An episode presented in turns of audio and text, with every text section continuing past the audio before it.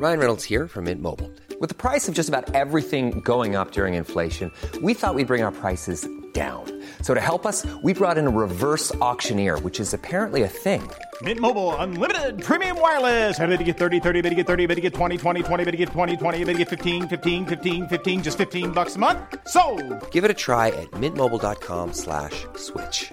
$45 upfront for three months plus taxes and fees. Promo for new customers for limited time. Unlimited more than 40 gigabytes per month. Slows. Full terms at mintmobile.com. You don't think that it's time that somebody cared enough to have a dream? Why are you getting so upset? This is not about you.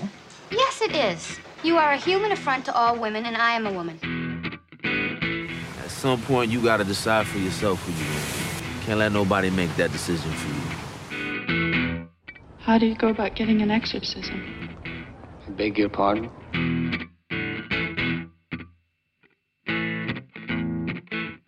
Hi, this is Mark Kermode. Thanks for downloading this Kermode on Film podcast. This week's pod comes once again from the BFI South Bank in London, where I host my monthly live MK3D shows. The most recent one, as always, was a packed show, so we've split it across two podcasts. Next week, we'll hear from actor Monica Dolan, star of the awards fated Cyrano and The Wonderful Days of the Bagnold Summer, and West Side Story star Rachel Zegler, who arrived hot foot from the set of Snow White. But this week, my guests are broadcaster and critic Anna Smith, giving us a rundown of the recent Girls on Film Awards, and Harry Wootliff, director of Only You and True Things, the latter of which opens in the UK next week. So sit back and enjoy a front row seat at MK3D live from the BFI South Bank. In the words of uh, old musical you wouldn't believe the day we've had. been, how is everybody? Oh, wow, that was actually more lively than usual. Um, uh, there's a group of students in from uh, Exeter University Film Studies who have been here on a, on a field trip, and they were here yesterday doing stuff at the BFI and university. How's it gone? What was your favourite bit?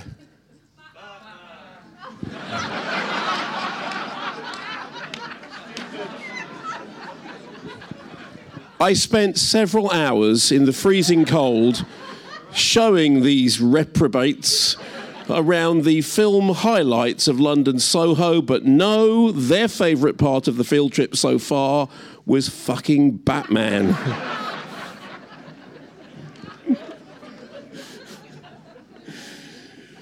Anyway, uh, we've got a great show for you tonight. We've had we've had a bit of a day, but we're all we're all here. What was it? What's the phrase? It's squeaky bum time earlier on, but everything is fine. Um, we're going to start with the other thing that's bothering. I'll say this now, just because, just because my hair is just not doing what I want it to do. And no, no, no. I know, I know there are bigger problems, but I've got to that point in my life when I've turned into William Hartnell, you know, the first Doctor Who. And it used to be that when I did this, it was like rocking and it was like a bit James Dean, and then it went Richard Nixon, which I thought was. I now have turned into the first Doctor Who, and uh, it's and I. I know everyone may not, but a bad hair, it, I cannot get the sides of it to go down, and I cannot get the top to go up, and I'm going really, really bald.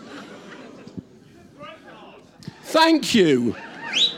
Would have been better if it happened earlier on, but thank you very much. Yeah, anyway, so, but look, hey, I'm a professional. I'm struggling through. Um, ask the, as I said, we've had a bit of a funny day. Ask the audience. Uh, we did this thing, you know, usually, uh, as always, we're just asking people to tweet in questions. We had a few in. Are we going to do the, are we going to do the microphony thing or not? Or do we have a microphony thing? I don't, if we have a microphony thing, we might do some live uh, in the audio, but I don't know whether we do. So, this came in from Lisa G. Is Lisa G in the audience? Where? Oh, hello. How are you going? Who is your favourite Batman? I mean, uh, no, wait, wait. Who is your favourite Batman? I mean, I know it's Adam West, but hypothetically, could Robert Pattinson usurp him? So, have you seen the new Batman? Oh, and Okay, that was that was kind of, eh. a kind three out of five. It was their best part of the field trip. That makes my walking tour of Soho like one one and a half out of five. Did, okay, was it the length? Okay, okay, fine. For, has, any, has anyone seen a film in 4DX? Okay, you know, three hours of 4DX. I'm surprised you can walk. Um, I thought I thought that Pattinson was actually really good. I thought it was it was the most vampire thing he's done since Twilight, and I love Twilight, always will love Twilight. And I thought, yeah, and I thought he was actually actually pretty decent. Plus, it's not just me that thinks this. The Penguin, right? If you've if you've seen the film, Colin Farrell is the Penguin, and he's you know unrecognizable. And it's a really brilliant role. And i just feel like taking a photograph of colin farrell and sending it to jared leto and going oi there. You know that's somebody using makeup to benefit the role rather than you know just showing off to the awards judges. So I'm, I, I liked it. I actually think i think controversially I'm going to say that at the moment, Robert Pattinson is my favourite Batman. Not that, not, nece- not necessarily the film, but I think he is a very good. I think he's a very, very good Batman, and partly because I still love him from Twilight. Okay, Noah Keat, Noah, either here or very quiet. What is your favourite form of film journalism? Radio, newspaper, TV, podcast, or live event? Nick, so I do radio, I do TV, I do newspaper, I do podcasts, I do live events. Which one am I best? live events. Nicely saved. This from Jonah Tash. Is Jonah Tash here? Where are you, Jonah? Oh, hello. How you doing? What did you think? Uh, this is very specific, Jonah. I'm going to come back to you on this. What did you think about the visual metaphors in The Power of the Dog? And should Jane, Jane Campion, I love the fact you're on first name terms. Do you know her personally? Oh.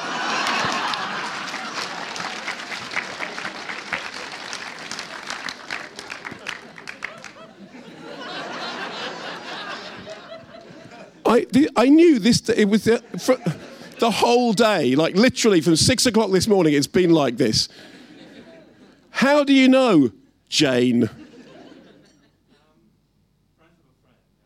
Oh, okay, a friend of a friend. Okay. I'm friend of a friend of somebody who knows Leonardo DiCaprio, all right? But I don't call him Leo. Okay. Jason Isaacs. Does he count as a friend of a friend of Leo? Anyway, fine.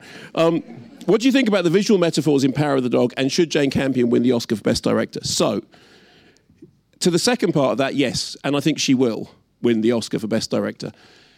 On the subject of the Power of the Dog itself, however, I'm I, don't know that it's the I don't know that it's quite as great as everyone else thinks it is. Now, I know that people love it, and I think I think she will win Best Director and deservedly so because it is brilliantly directed. I still think Belfast will win Best Film at the at the Oscars. I, I mean, I know it's all the bookies are saying it's going to be Power of the Dog. When you said the visual metaphors, what were you referring? Were you referring to the mountains and the dog, or were you referring to anything other specifically?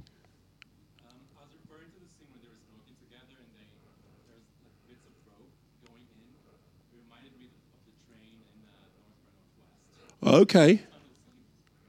Yeah, okay, all right. Yeah, okay, fine. Um, I, th- hmm. I mean, it was just one of those things where I thought, well, what do I think of the visual? I mean, all her films are so rich, even the ones that I don't like. All her films are so. I mean, you know, I love In the Cut. I can't stand the piano, but everybody loves the piano. I always remember Simon Mayo's description of the piano was "Welcome to New Zealand, where it's raining." But I think she she will win Best Director, and I think deservedly she will win Best Director. But I still think that Best Film is going to go to Belfast. Do you think she's going to? You think it's going to win Best Film? I think it will. Yeah. Okay, I've got a bet with Boyd Hilton at the moment. I think it's whoever loses takes the other one out for a pizza, so it's fairly high stakes. so he's convinced that he got. I I am still I am still going for Belfast as best film, but you know I have this thing that I'm not allowed to bet. I was brought up a Methodist, and I only ever bet once. I, everyone knows this story, but I'll do a very short version of it. I was on the radio on Radio Five. I said I know what the five things are going to win: Best Picture, Best Screenplay, Best Director, Best Actor, Best Actress. And Danny Baker said, "Oh, you should put a bet on it." So I went, well, "I don't bet because I'm a Methodist." He said, "Well, you should do it because this was even before the nominations were announced." So I did put a bet on it. I bet like hundred quid or something, and then I forgot about it. And then the nominations came out, and I was right. And then the the Oscars happened, and I was right. I got all five of them. And I went into the radio the next day, and Danny said, uh, "Those those uh, choices that you came up with, did they come up?" I went, "Yeah, they did. Yeah." And he went, "How much did you bet?" I don't know, hundred quid or something. He said, "What did you win?" I went, "Oh, like I don't know, two hundred quid, three hundred quid or something." And Danny said, "Did you not do an accumulator?" And I, on Radio 5, the BBC sports station, said, What's an accumulator? I went into that show, £200 up. I came out £15,500 down because I hadn't, and I think that was God's way of telling me that I shouldn't have bet. You know? Not that you're going to lose, but you're going to win really, really badly and painfully. So, anyway, let's see. I still think Belfast, but then, hey, what do I know? Okay. I'm going to show you a trailer for a new film which is coming out uh, at the beginning of April. There is also, incidentally, a screening of it after us, half an hour after this show's finished. This is the new film by Harry Wootliff. This is the trailer, uh, and I think it's a really great film. Take a look at this. Kate. Kate. Kate. It's like you're on another bloody planet. Okay, so it usually takes about three to five weeks for a claim to be processed. Do you have any other questions? What are you doing for lunch? Uh, Take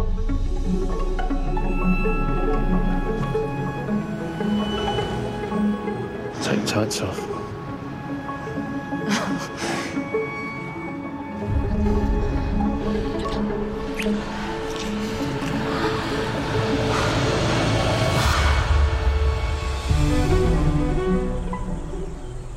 do you have a girlfriend? Are you interrogating me? How come you're always like this? Like what? So you're gonna rescue him, are you? You need to find your tribe. You're my tribe. I Thought you might have called. I've been busy. You just disappeared. Don't know what's wrong with you. Jim, I think men find you difficult. That's what. Susan? No, it's important she knows these things. She's all on her own. Been calling you.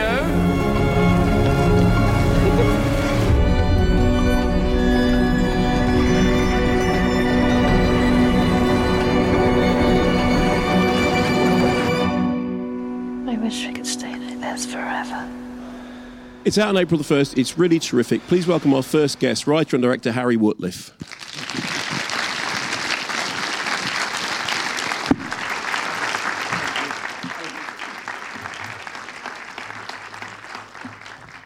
Harry, welcome to the show. Um, you know that I loved your previous film as well, and I just saw this a few days ago, and I thought it was really powerful and terrific. Great performances. I love the way it looks.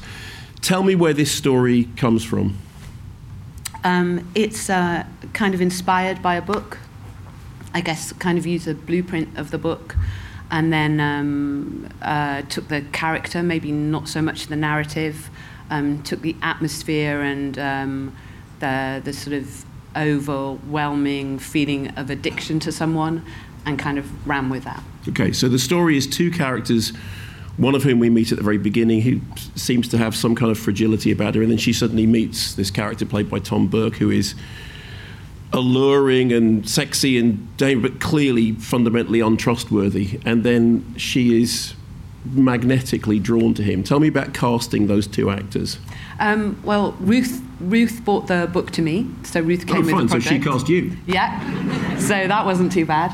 Uh, and you know, obviously Ruth is amazing and um, sort of very in, intelligent, um, sensitive, uh, charismatic woman actress, and um, and I guess for me it was finding someone uh, who matched her uh, intelligence uh, and it was always a question of like the, how good looking is he? Like, what's she drawn to? Um, and I needed him to be, for me, was someone who felt enigmatic, who wasn't exactly who they appeared to be, someone who you couldn't kind of quite work out.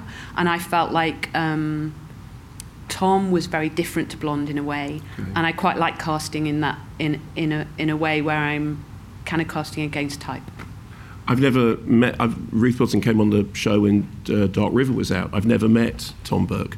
What is he like? Because he on on screen he's he kind of exudes charisma and danger and I don't know.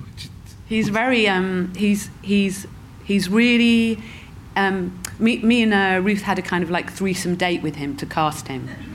Uh, so me and Ruth kind of like nervously awaited his arrival, and he was late. And then uh, we was probably both kind of quite quite beguiled by him. He's very um, he's he he's very sort of sensitive.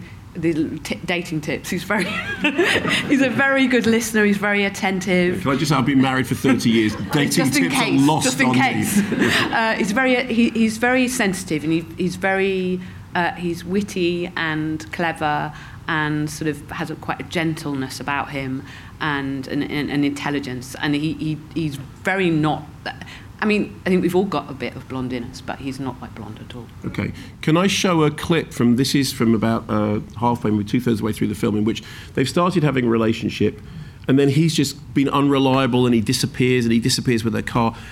This is a scene in which she's coming back home after a a date which hasn't worked out very well, and it's pouring rain, and he turns up outside her house, and immediately she's back under his spell. Okay, so let's have a look at this.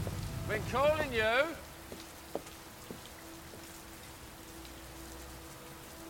You look nice.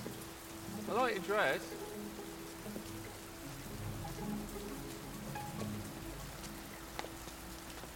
Get your skates on then. Party.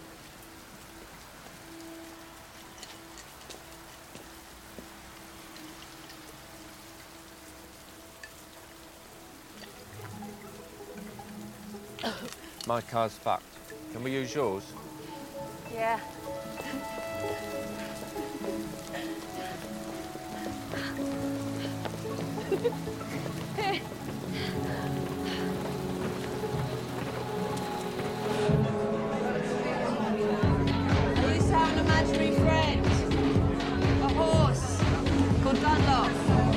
I used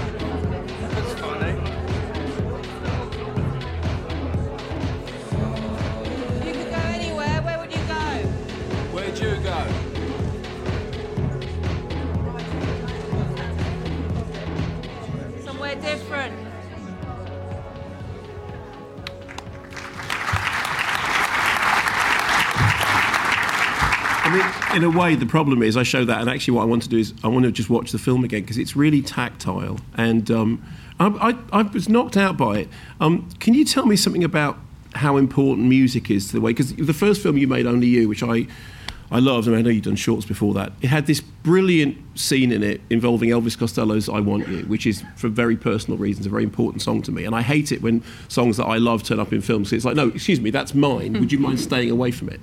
But it's a it's a wonderful scene, and during it, Josh O'Connor does this little kind of this dance that I can't. I'm doing a very bad impression of, you know. and in that, the music and the dancing is telling you the story rather than dance. So tell me a little bit about your relation to music and filmmaking. Um, especially in this film, uh, music played a big part, not only for there's um, not to give away the end, but there's a, a moment when where uh, Ruth dances towards the end um, to a track um, that I guess is similar to Only You, where it's kind of the track it is the scene in a way, um, and um, I very much very much on this in, in, in this film. Um, uh, my poor editor, who's here today, I say poor because it was the sound was so demanding on us um, in the edit. I wanted it to. I wanted the film to have a lot of music. That's kind of how I envisaged it. So I was. I mean, basically, you find you don't have your com- a composer there, so you're finding temp tracks. So you're you're in a way you're composing your own music by putting splicing bits of music from from other things Yeah. that you know that exist in the world together to to create a soundtrack. And actually, this scene in particular was was a nightmare because it was all about kind of blending um, the, the the sound that was in the party with with with um, with soundtrack, and it was really really difficult to do, uh, really difficult to do in the edit, and then subsequently really difficult to do in the in the sound edit. I guess I just find music is just so uh, it it just transcends. How do you use the word transcend? Transcends feelings. Transcend. It just takes you somewhere. And uh, Do you play? No, so maybe it's my way of kind of expressing myself through music, and very much I work really closely with the composers. So actually, it was really bringing back memories of. I love the end of that. Um, of the soundtrack, where there's this kind of plucking sound, Yeah, which really yeah. came, became like a motif. And um, Your my, composer on this is. uh, oh my god, I've suddenly forgot my composer's name. I remember in a Okay, minute. come back yeah. Um, it's Emilie Levienaise-Farrouch on the first film, Yes. who did such a beautiful end track for Only You, which which I have played the life out of on Scala Radio, which is Oh. sort of really fabulous. Anyway, sorry, I interrupted you. Saying it. Um, and he, he sort of played these notes on the piano that he made into this plucking sound, and then he processed them, put them through this process where they kind of repeated over each other. Yeah, yeah. So it was brilliant because I could kind of be there and go, yeah, do can you do the plucking thing again? Can you put more plucking on top of more plucking? And so you really have, it's sort of like he, and also he's, I'm going to remember his name in a minute. It's not so, Harry Escott, is it? No. Read it off the poster. Alex Alex Thank you. Baranowski, thank you. Oh yeah, Um, read it off the poster. Ale- Alex, and uh, edited by. Alex was in, in, incredibly generous and uh, talented and um, and um, collaborative. Um, so so yeah, in a way, you sort of get to compose with someone who can compose. Yeah. Um, yeah. What about directing um, the actors? Because the thing that's beautiful about Only You and about this is you really do get a sense of the spark of the relationship. And, you know, as a critic, you end up saying things like, you know, intimate handheld camera work and unobtrusive, you know, all those things which are, which are basically phrases. If you ever read in a review, you know, unobtrusive direction or intimate handheld, it means I don't know how to describe this. This is a phrase that I am using. How do you get the actors in a place in which, they, but, but without being in the middle of it? Because all that stuff looks very close up, but obviously you're you're far enough away that they're able to perform.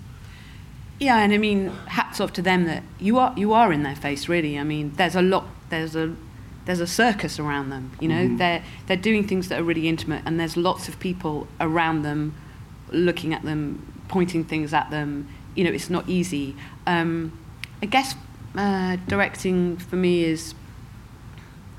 It, it, it's interesting because Ruth and Tom work in quite different ways as well. Oh, yeah. um, it was interesting because I found that it was really difficult to talk to Tom and Ruth at the same time. Because, in a way, Ruth's got her version of the story, Tom's got his version of the story, and then I've got a kind of overview of the story. And I feel, for me, I have to kind of love all the characters. And so I, I, I know what the good is in Blonde. I'm not saying he is good in any way, but I know what the good is in, in him. So when Tom's asking me, well, why am I doing this? I kind of have to explain, you know, his background, psychologically, where he's coming from, because obviously no one thinks of themselves as bad. So what's, how does he do bad things or say mean things? What, you know, why, why is he doing that? So I then have, so then Ruth's listening and going, I don't agree. I mean, he's just awful. It's like, I, I know, I know he's awful, but I've just got to. so I really felt like I wanted to kind of split them up, and we had quite an interesting situation when we got when we got to. Um, I'm embarking on a story now. Uh, when we got to Spain, actually, where where you know he he loses his allure and he loses his power, and um, and it was really interesting seeing psychologically how Tom kind of changed. Like he, he really became kind of like quite quite down, you know, like I don't know, it's quite hard playing somebody who's yeah, the light isn't shining on them anymore. I mean, he is fantastically Yeah. charismatic, and I do think that the, the relationship between the two of them works rather brilliantly. I asked you to choose um, a film that influenced you, a film that had changed your life, and you chose something which I think is you can see, or at least I think as a critic, I can see stylistic connections. You made two. You made two choices. Tell me what the two were. The two was the Decalogue, which is TV series really, and then Three Colors Blue. Yeah. And then when I watched, it, it was actually brilliant watching uh, um, Decalogue again because I was sort of afraid that I'd go back to it and think, actually, what, what did what did I connect connect with? And I sort of had to submit my my recommendation before I'd had a chance. Then over the weekend, I, I kind of watched it again, and actually, it's brilliant. But then with Three Colours Blue, the opening of that film is my favourite opening, and I think th- you actually see when you watch Decalogue how how actually Decalogue le- leads into Three Colours Blue, Okay. and I really. Um, I could also see. I was like, oh yeah, it did. It really did genuinely kind of influence me. These, I kind of went went on a, a sort of journey uh, with with the director. I sort of got into all his his stuff around the time I started directing. We're going to play the opening from Three Colours Blue, and it was when this came up, and they said, "Oh, there's two choices." I said, "Well, do Three Colours Blue." I remember seeing Three Colours Blue in the, in the press screening, and after the opening of it, literally being like that, and it stayed with me for ages afterwards. So I'm very glad Oh, that you chose it because Yeah. it gives us a chance to show this. I imagine many of you will know the Three Colours trilogy. If you don't, this isn't a spoiler because it's the very, very beginning of Three Colours Blue. And it is, I think, stylistically very interesting, particularly in terms of the, the clip that we've just seen. To have a look at this, this is the opening to Kieślowski's Three Colours Blue. Diana. Allez, monte.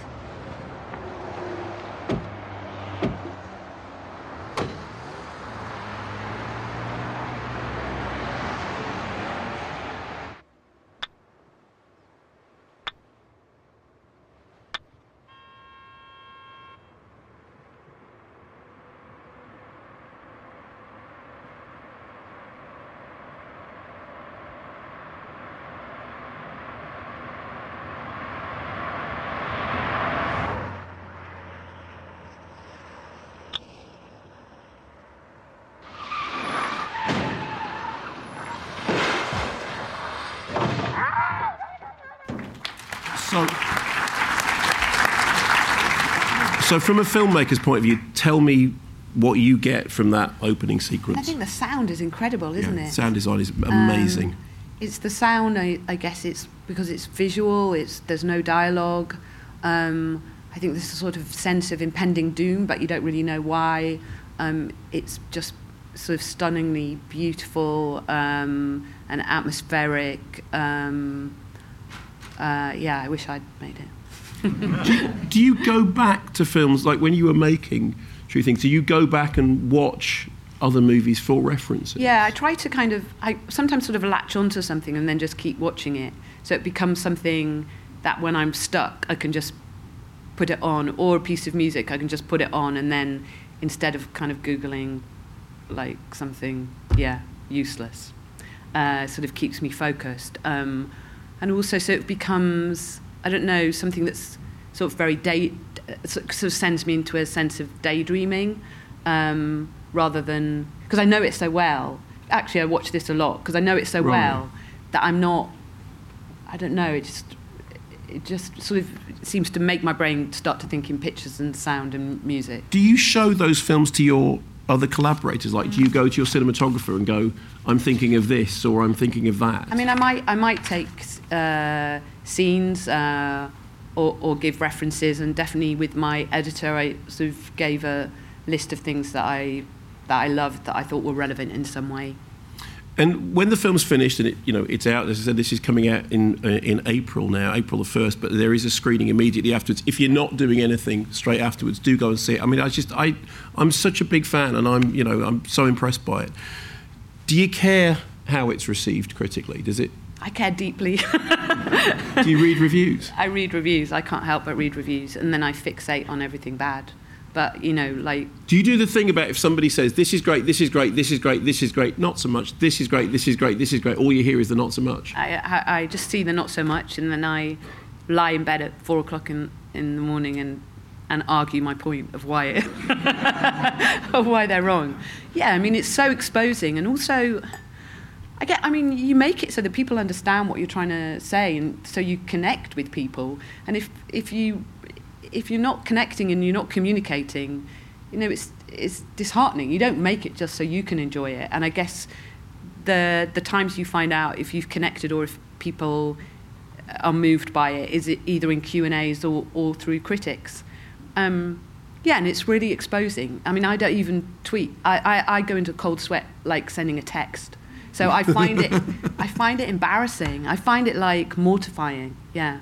Do you not, ever? not no pressure, but I find it. Yeah, it's No, like I've already told you I love the Yeah, film. I mean, it's, it's absolutely yeah. fine. I mean, in fact, I did a I did a Q and A with you and uh, Josh when when Only Yeah. You was because, because if I, I have a confession to make, which I probably told you before that when I first saw Only You, because I didn't know anything about. I tend not to read stuff before I see films. I tend to see films cold, which I know is. Uh, you know, it, it, it's just what, what I like to do. And I just saw the name Harry Wootliff.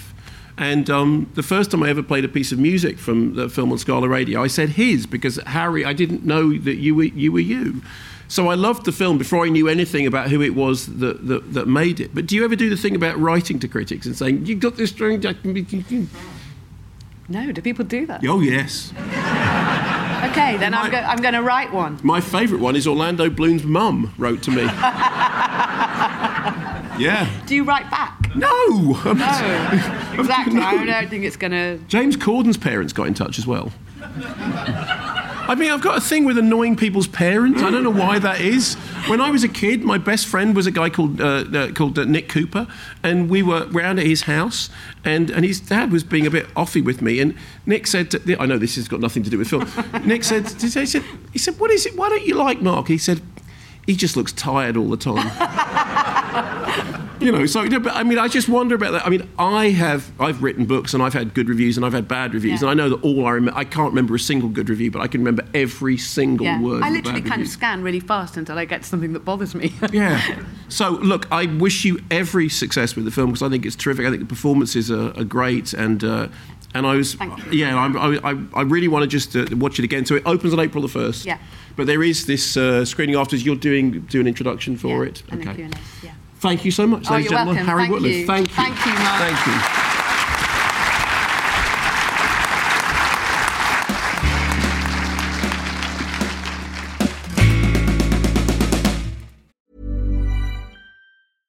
Hiring for your small business? If you're not looking for professionals on LinkedIn, you're looking in the wrong place. That's like looking for your car keys in a fish tank. LinkedIn helps you hire professionals you can't find anywhere else, even those who aren't actively searching for a new job but might be open to the perfect role. In a given month, over 70% of LinkedIn users don't even visit other leading job sites. So start looking in the right place. With LinkedIn, you can hire professionals like a professional. Post your free job on linkedin.com/people slash people today. Many of us have those stubborn pounds that seem impossible to lose, no matter how good we eat or how hard we work out. My solution is PlushCare. PlushCare is a leading telehealth provider with doctors who are there for you day and night to partner with you in your weight loss journey. They can prescribe FDA-approved weight loss medications like Wegovy and Zepbound for those who qualify. Plus, they accept most insurance plans. To get started, visit plushcare.com slash weight loss. That's plushcare.com slash weight loss.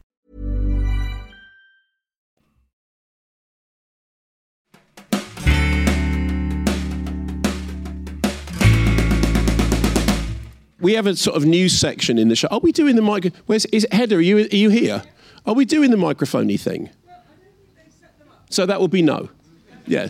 Heather's my producer and my agent. She doesn't know the word no. So the answer to a question with the answer is no is well, it doesn't look like they've done the. You mean no? Yeah. Okay. Fine.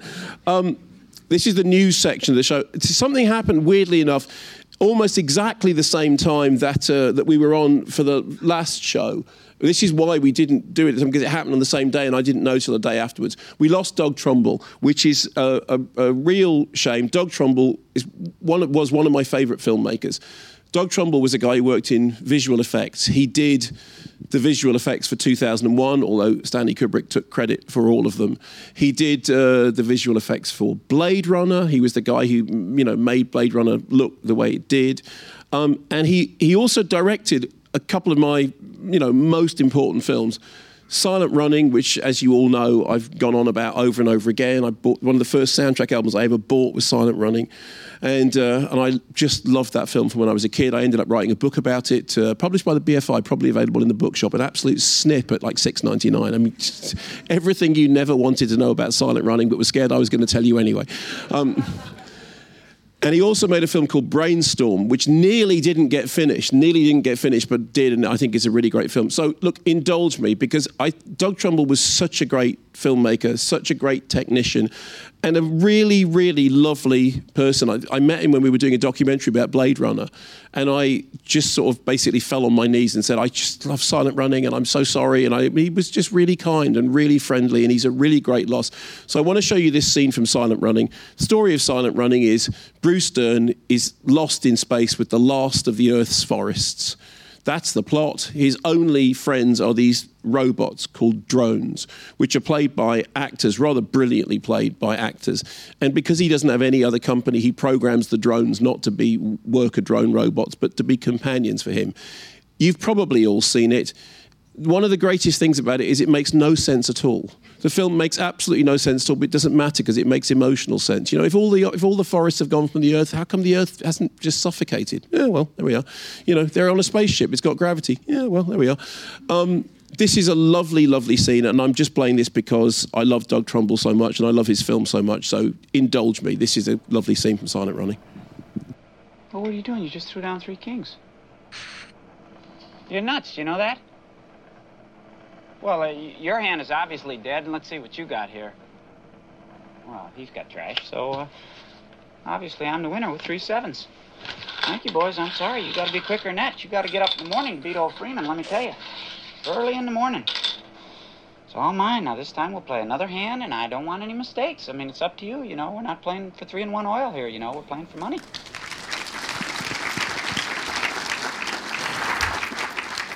So the other big news thing is it's awards season, as you all know. Um, they've had a new Girls on Film uh, Awards, which just happened a couple of days ago.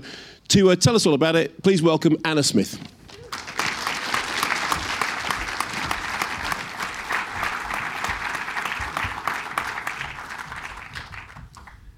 Hello. Hey Anna, how you doing? I'm really well. How are you doing? I'm very good. Um, yeah, and uh, tell us about the Girls on Film Awards. What are they? What you know what drove them? So on March the 2nd, we decided to have the Girls on Film Awards after three and a half years of doing the podcast. Very successful podcast. Aim, why, thank you. Which aims to shine a light on female film critics and female filmmakers. So we got some of the best female film critics in the UK to nominate um, films that had come out in the three years that Girls on Film have been going. Okay. Uh, and then obviously we nominated and awarded winners based on fantastic female representation, amazing work, the films we love that maybe have been overlooked by some other award ceremonies. Okay, so from the last three years, so basically from the length of time that Girls on Film have been going. Yes, since myself and Hedda Archbold, who aforementioned, who is Hedda, here tonight, who doesn't know how to say no in any language at all. and there we are.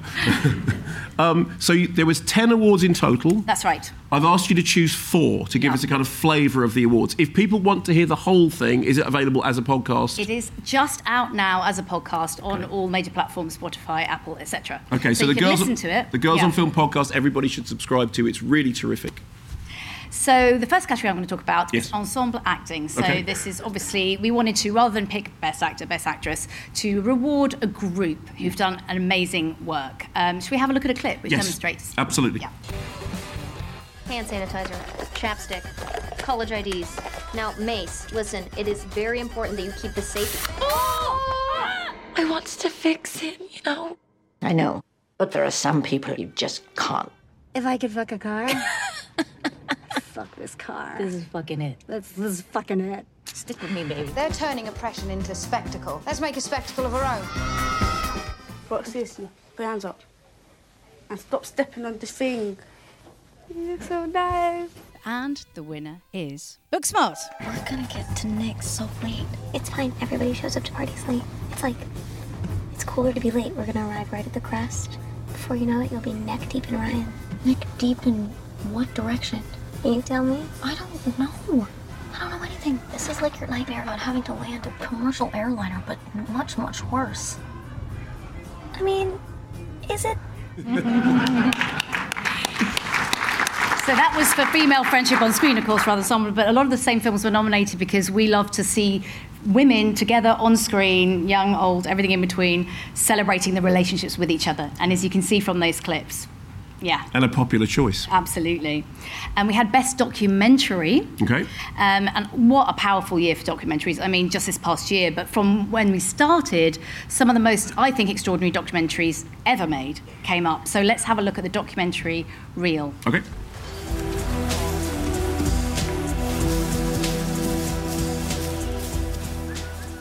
Feel like these people are crazy, you know, I mean, in a good way.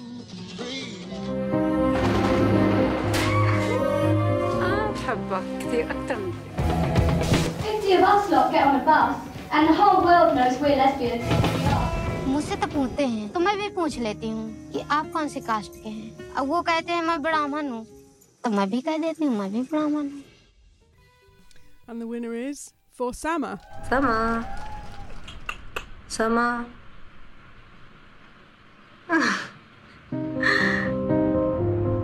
سما عملت هالفيلم مشانك بدي إياك تفهم شو اللي كنا عم نقاتل مشانه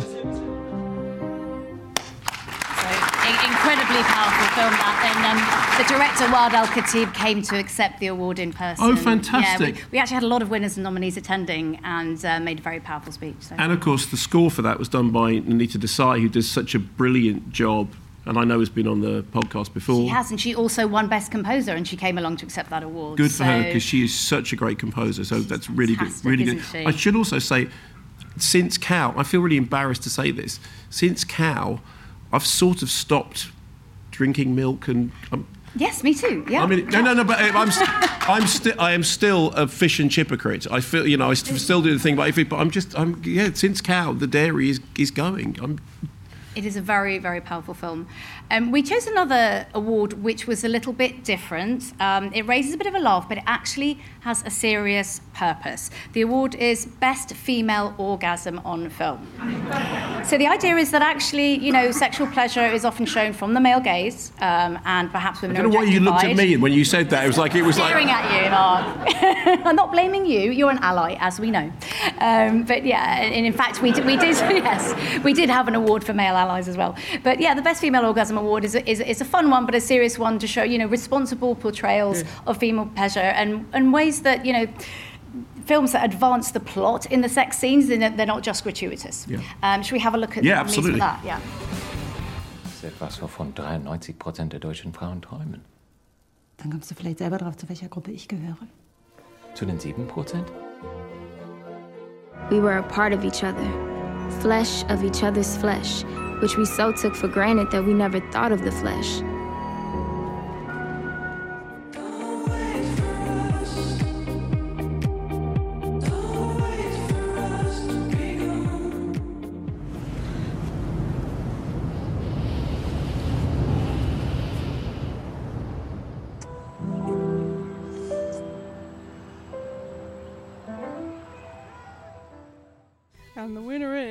I'm your man. Ich will jetzt nicht tanzen. Ich will jetzt wissen, wie das ist, mit dir zu vögeln.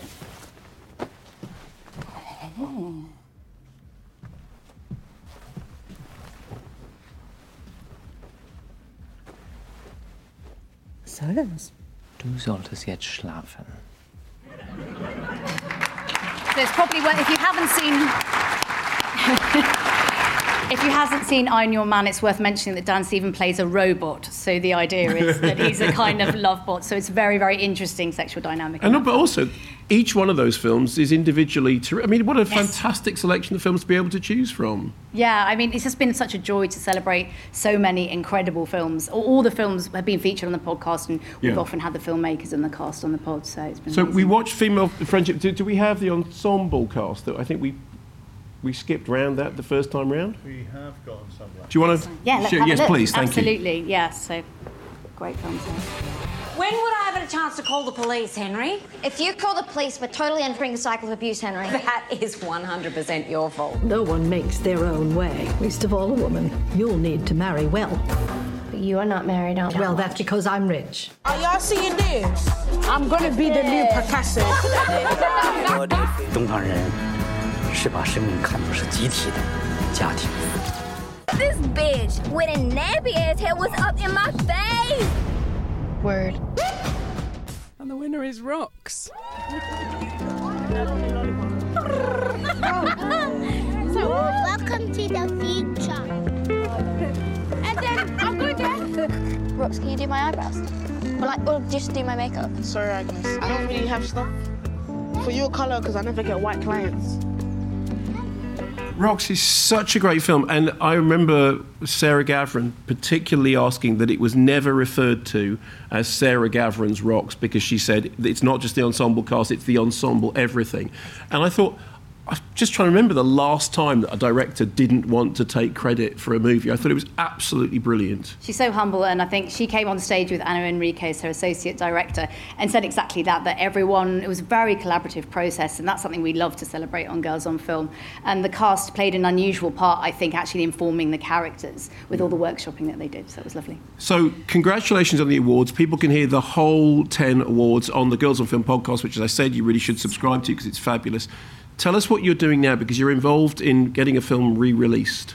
Well, International Women's Day is approaching, and we've been doing 365 days of film recommendations wow. on our social media, um, mostly female led projects. Mm. Um, and one of those films recently was Atlantis, um, which is an incredible Ukrainian film, actually set um, in a future after the war with Russia. And it's um, an incredibly powerful film um, that had a small release last year. But I'm, re- I'm talking to distributors. I'm really hoping that people can get, actually get to see this film because it seems so powerful and so relevant to the moment. So you're looking to get it back into cinemas? I hope so. Yeah, or a streaming service. But it just should be something that everyone watches. You know, and this director also had a film Reflection, which also dealt with the war, and that was in um, Venice this year. So it's it's it just seems like something that everyone wants to engage with, everyone wants to support, and it was an almost a sadly prescient um, sort of futuristic film. It was very powerful. In the three years that you've been doing the Girls on Film podcast, has has the world changed for the better?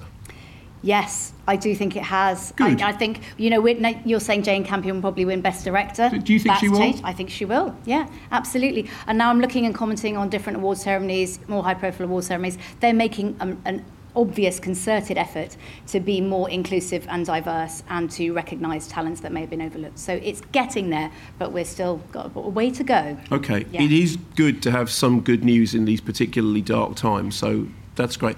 Thank you so much for coming on. Uh, as I said, check out the awards on the Girls on Film podcast. Anna, thank you very much. Thank you for having me.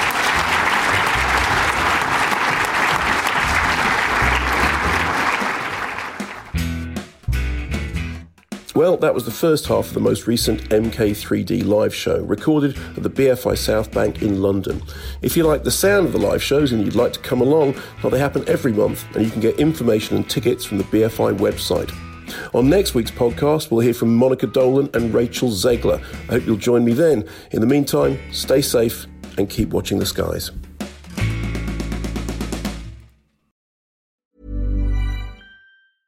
Want flexibility? Take yoga. Want flexibility with your health insurance? Check out United Healthcare Insurance Plans. Underwritten by Golden Rule Insurance Company, they offer flexible, budget friendly medical, dental, and vision coverage that may be right for you. More at uh1.com.